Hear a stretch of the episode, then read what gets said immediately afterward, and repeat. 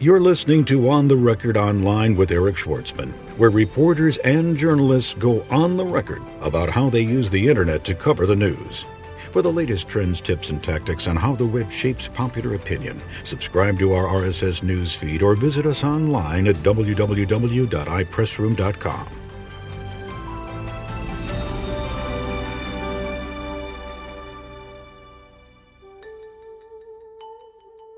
Hyku blogger Josh Hallett goes on the record online. The other thing too is we sort of get wrapped up in this entire industry is you know we sort of jokingly refer to it as the shiny new object. It's like oh look at this new service came out let's let's look at it and you know maybe people in the valley are all sort of fawning over it you know for a, couple of weeks but then you realize you, you come out to Philadelphia or you go to Mobile, Alabama, or you go somewhere else in the country and speak with people that are, in a sense, on the ground doing traditional PR marketing. And they're like, we don't know what you're talking about. We don't really see a business case for it. And thank you for joining us for another episode of On the Record Online, recorded at the PRSA International Conference 2007 in Philadelphia. This is the podcast that brings you the story behind the story. We do in depth one on one interviews with journalists from the mainstream media, as well as from time to time discussions with bloggers, podcasters, and newsmakers about how technology is changing and threatening to disrupt the mainstream media business as we know it. My name is Eric Schwartzman, managing director of Schwartzman and Associates, a boutique Los Angeles-based PR firm specializing in entertainment, media, and technology. I am also the founder and chairman of iPressroom, which helps organizations including Target, Trend Micro, and UCLA extend the reach and effectiveness of their marketing and PR campaigns online using the latest new media tools and services integrated into one powerful dashboard. Today we have a one on one interview with Josh Hallett, uh, the prolific blogger at Hyku uh, who was recently hired by Voce Communications. He is also one of the official PRSA conference bloggers and has set up a Flickr feed and has been taking photos and feeding them onto the conference blog at prsaconf07.info. Uh, so uh, the entire interview with Josh lasts uh, around 20 minutes, and we are going to play it for you unedited after this. Don't be left behind. Get the latest online PR tools and services from iPressroom. Powerful, easy to use, available on demand. Extend your sphere of influence online with iPressroom, tools for online media centers, virtual private press rooms, RSS news feeds, podcasts, and more at www.ipressroom.com. iPressroom, always on, even when you're off. Josh Hallett, thanks so much for joining us. It's no problem. So here we are at a conference. It's the PRSA International Conference 2007 in Philly. Have you had your cheesesteak? No, I'm a vegetarian. Oh, but I um, I was here earlier this year for another conference, and they had a cheesesteak layout. But what was nice was I could just take the onions and the peppers and the and the uh, mushrooms, put it on a hoagie, and cover it with Cheez Whiz, and that was actually pretty good. so I just avoided the meat. so Got that was actually pretty good. So now you and I are involved in this blogging initiative this year. It's the, really the first year PRSA is doing a serious blog initiative attached to the conference. Um, tell us about some of the things that you're contributing to the blog. Uh, my primary role has just been is going to be mostly photography and maybe a session write up or two, um, and some of the advanced work uh, from the standpoint of the movable type platform and the actual blog itself. Uh, it's been interesting to see. I mean, you know, more and more organizations are actually embracing it and actually creating platforms for it to be done. Uh, other organizations condone it. I use the word condone in the sense that oh, we know people are blogging. That's cool. You know, they can blog on their own sites and so forth. But they're they're not doing it in a sense from the standpoint of aggregating and amplifying the content that's being created from their conferences. And then other conferences sometimes have this approach of no, you know, you you can't record the stuff, you can't take pictures, you can't, you know, we don't want people because if you know, shockingly they think that if if, if, if I can read all this on a blog, why would I want to pay and come next year?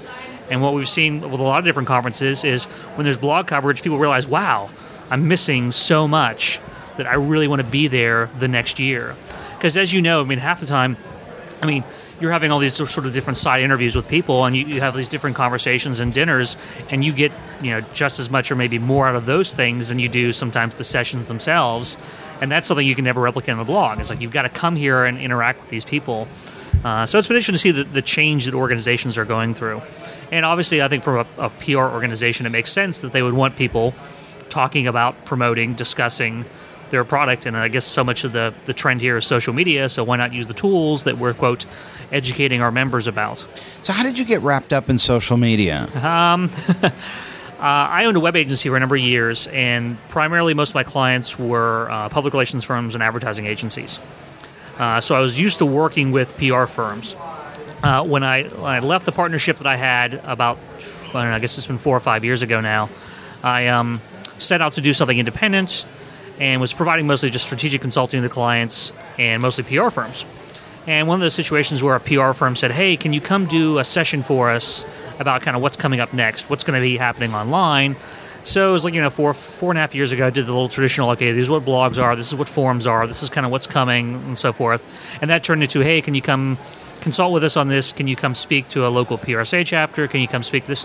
And it just steamrolls and steamrolls and steamrolls to the point that you know almost two and a half three years ago it's almost 100% of what i do is purely just the consulting. It's like anything else. Once you get ingrained in something you just keep learning more and more and more. And you know i always say that nobody's really an expert in this stuff. They're just ahead of everybody else in the learning curve. And that's what i've been fortunate is being able to spend a lot of time doing it. You sort of immerse yourself in this world. So, what's your background? Your background is, in fact, code coding and building web pages, design, um, and web development was basically the background for many many years, uh, with a, with an emphasis of organizations that already had, you know, traditional PR marketing experience. I mean, the thing for us was, it, you know, it pre-qualifies clients. You know, somebody says, "Oh, fifteen hundred dollars for a website? That's outrageous." Well, if you're dealing with a client that already has a PR firm and advertising agency, they know what things cost in the real world. So when you start proposing ideas, you know they'll typically take to them. But the other thing also is when you're building these web initiatives, you know that there is PR and marketing behind it to actually drive people to the website itself. Now, obviously, social media is turning that little model on its head a little bit, but yeah, it's mostly been just traditional web development. But the past four or five years, it's purely been sort of the social media aspect. So, is it somewhat unlikely that the direction you ultimately wound up in is communications? Because certainly you know, there's uh, high demand right now for people who have web web skills and uh, and design skills. You could have gone in a million different areas. Why yeah. communications? Um, I think I've had this natural blend of just a little bit of the technical knowledge, the design knowledge, and sort of the comms knowledge, which I think, fortunately for me in this case, has, has been sort of a sought after sort of crossover to have somebody that has all those skill sets. So the power is like when I'm, you know, we're in a meeting and somebody's talking something technical, I can usually I know whether it can be can or can't be done. And when you start pulling, you know, you know, one of the biggest fears we always hear from sort of a PR or marketing person is when they have to start dealing with the IT department. Well, I have some of that background, so when IT starts asking the questions, I'm right there with the answers, as opposed to like, well, we have to get back to you. And so many times, you know, we always hear these situations where, you know, well, our corporate website is really run by the IT department it's like, well, let's start making those changes, and you know, somebody's got to sort of speak the language to be able to make those changes happen. So you are a hardcore early adopter of new technology. How much time do would you spend a week? experimenting with new services, widgets, gizmos, online Web 2.0 um, phenomena? It's I mean, about a third of my time is just playing, but you know already we're seeing you know specialization occurring. Um, I mean, I do little or next to nothing with podcasting. And that was just something that I just, you know, that I played around with it at first, but it's just like one of those things like, okay, I'm really good at this. I understand the technology, but do I want to invest a lot of time really honing my skills when maybe I would hire somebody like you or somebody else to help do that who does it all the time. So I think you're already seeing that. You know, there's people who are you know the podcasting specialists. There's people who are the blog specialists. There's the people who are the video specialists, and there's the sort of the people that sort of move in between. And I think that's going to be natural. Already within the social media space, I see people that are specializing in nonprofits. Some are specializing in large organizations. So I think it's you know, like anything else. There's there's an era of specialization coming. When you're playing around with all these new tools, this this this third of your time that you spend playing around with new tools and services, do you ever feel as though you're wasting your time? Do you feel as though if you take the time to learn a new service that doesn't deliver for you, that it was a waste of time? Yeah, it's like anything else you do, sort of from a business perspective. That you're just, you know, some of it is just knowing the landscape in the sense that you know what tools are available uh, but you know, sometimes like anything else, you know, if you know, if you're comparing two products and services and a that you have, you can usually pretty quickly tell what's going to be of value and what's not going to be of value. Um, hopefully, and so the thing is, like, you try to minimize the time you're spending on things that just aren't going anywhere. Um, the other thing too is we sort of get wrapped up in this entire industry is you know we sort of jokingly refer to it as the shiny new object. It's like oh look at this new service came out let's let's look at it and you know maybe people in the valley are all sort of fawning over it you know for a, a couple of weeks but then you realize you, you come out to Philadelphia or you go to Mobile, Alabama, or you go somewhere else in the country and speak with people that are, in a sense, on the ground doing traditional PR marketing. And they're like, we don't know what you're talking about. We don't really see a business case for it. In so many cases, it's one of those things where, um, you know, you have to look at, yes, it's cool and interesting for use for me, but then what is the business application? Uh, what is, and so many times that's what's driving, you know, the corporate adoption is what is the business case. So I recently did a, a, third Thursday session in Palo Alto, and you know the questions were about adoption of different tools, and I'm I was saying, well, you know, I work on areas outside of, of California most of the time, and you know the issue is corporations are just beginning to adopt blogs, and that was something. Oh, that's so passe. That's two three years ago. You know, some people would say it's like, well, that's you know, you know, some areas of the country move faster than others, and you know, as as as is usually the case, corporate adoption of certain technologies is sometimes slow. So, uh, my uh, perception of of you, uh, which is, um, you know, I, I, don't have any real fact to base it on. You'll correct me if I'm wrong, but I, I, I, perceive you as an, sort of an open source evangelist. Um, yeah, I mean, it's. I'm not going to be uh, put that hat on because I, there's a lot of people in that community that would say, well, he's not really part of that community. I mean, I use the tools but I'm not uh, I'm not really specifically active in the open source community. But from the standpoint of, I mean, I'm a big champion of WordPress. Um, I was a movable type user for many many years, and they've gone open source. Um, but I, I, will not claim to be an expert or you know a champion in that field. There's a lot of people that do a lot better. The, you know, the situation though is you know I'm sometimes forced to wear that hat because we're dealing with a corporation talking about using WordPress and maybe they're a completely Microsoft shop, and they're like, well, that's open source. We don't want to use it. Sure. And what's nice to be able to to go back to that community and say, well, here's here's four or five different examples of large corporations using it. If their IT department doesn't really have a security issue, I wouldn't see why your IT department would. And sometimes when you can show them that there are other large organizations using the tools, hopefully that'll convince them. Sometimes it, it doesn't always work, though. You know, we all talk, we get excited talking about uh, the impact of social media and, and, and potential impact of new media. But we don't talk that much about infrastructure because it's really just not that flashy or exciting of a subject. But uh, if you were to look at, say, three categories, and, and the categories were hosted blogs like uh, like Blogger, like MSN, uh, I believe uh, the six apart uh, product is Typepad. Typepad. Um, if you were to look at uh, hosting your own blog platform or, or content management platform like WordPress or I don't know what some of the I think ex, is Expression Engine open source as well. So there's a couple there. I'm not there. Sure if what their status is, but and then the third category being software as a service, which is of course where my bias is because that's what iPressroom is. Yeah. But there are others. There's Vignette. There's Documentum. You know, there's some major enterprise class uh, content management platforms out there. And obviously, each of those three are going to be good for specific applications. How would you sort of help a client navigate that minefield and make the right uh, technology purchasing decision or technology uh, acquisition decision because it's free if it's if it's if it's WordPress. I mean, ultimately, it's knowing the space and knowing what the restrictions are. I mean, so many times. Um, you know, the reason we're using Typepad or a hosted service, in a sense, is because we've got internal firewall issues. Uh, or we're not authorized to install software. You know, there's usually some technical requirement that forces us to use an outside service like that.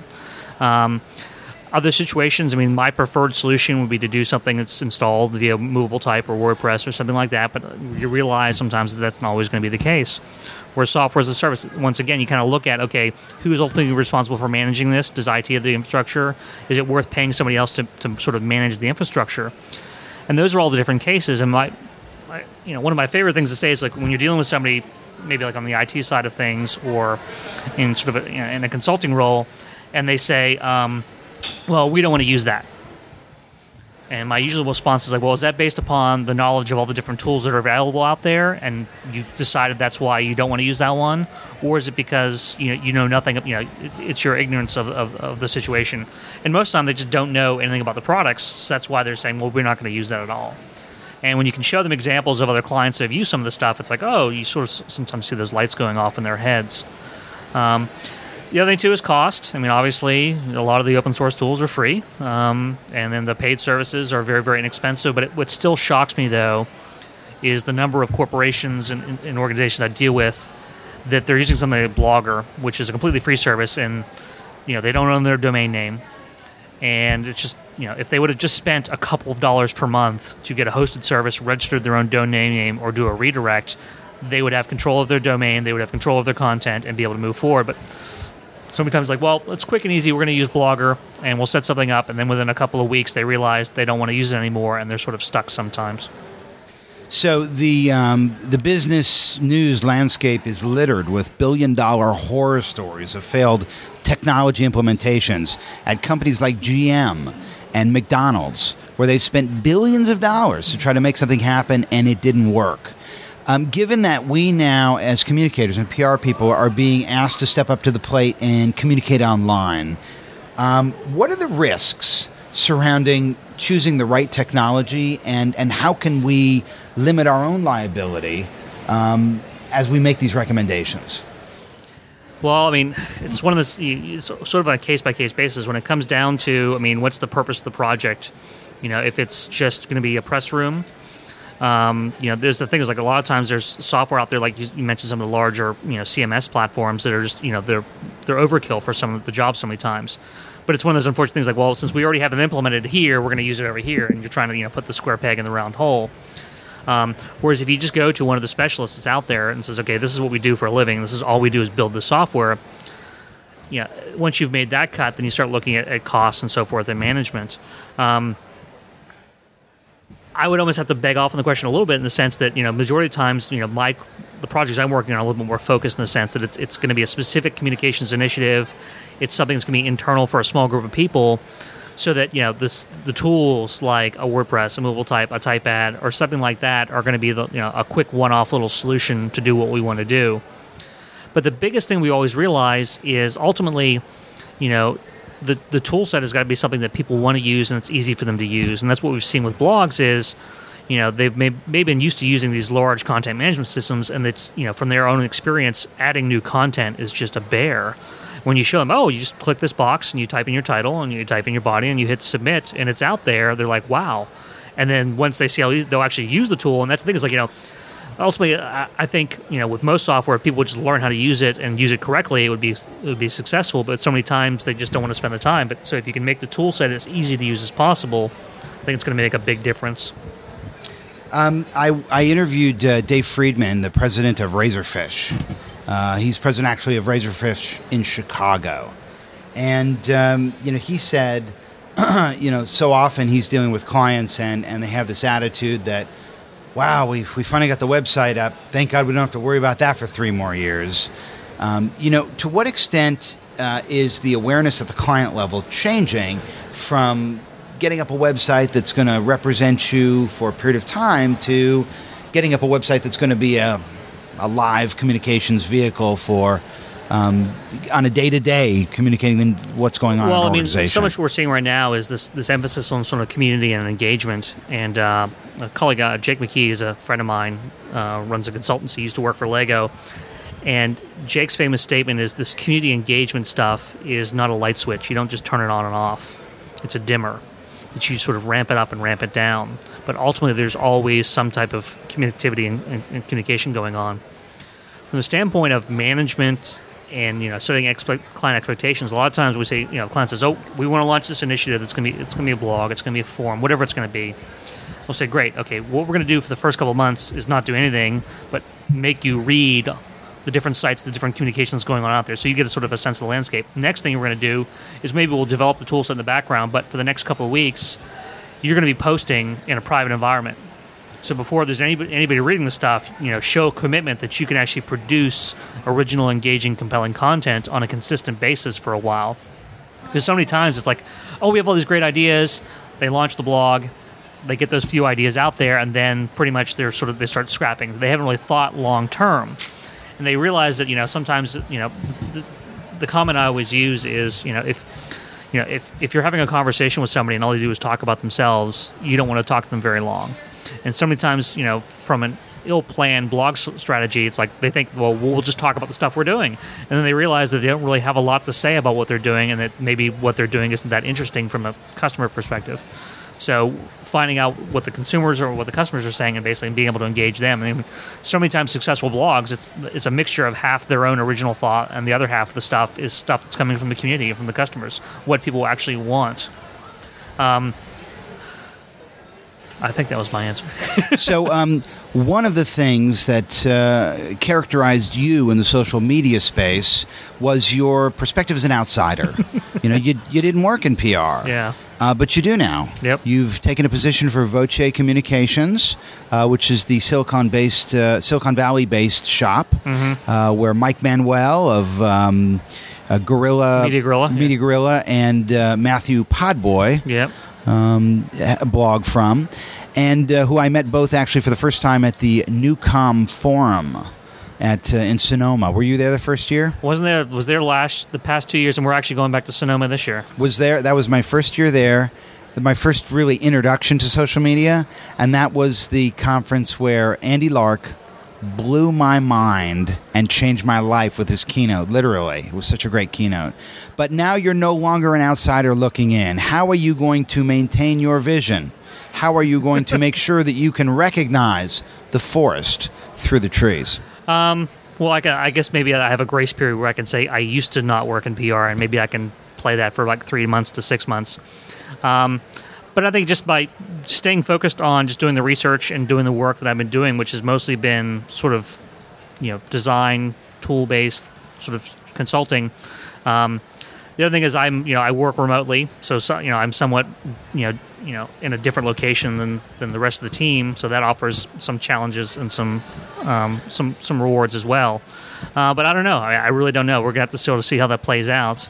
Um, I don't. I, I'll, I find myself probably saying that less, but ultimately, it's just like anything else. It's like people can say what they want to say about themselves, but ultimately, when you start working with them, you realize whether or not they really stand up to kind of what they, you know, their perception of, of themselves is both internally and externally.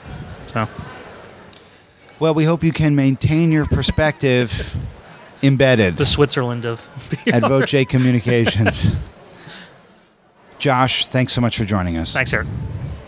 You've been listening to On the Record Online with Eric Schwartzman, where reporters and journalists go on the record about how they use the web to cover the news. For the latest trends, tips, and tactics on how the web impacts corporate reputations, subscribe to our RSS news feed or visit us online at www.ipressroom.com.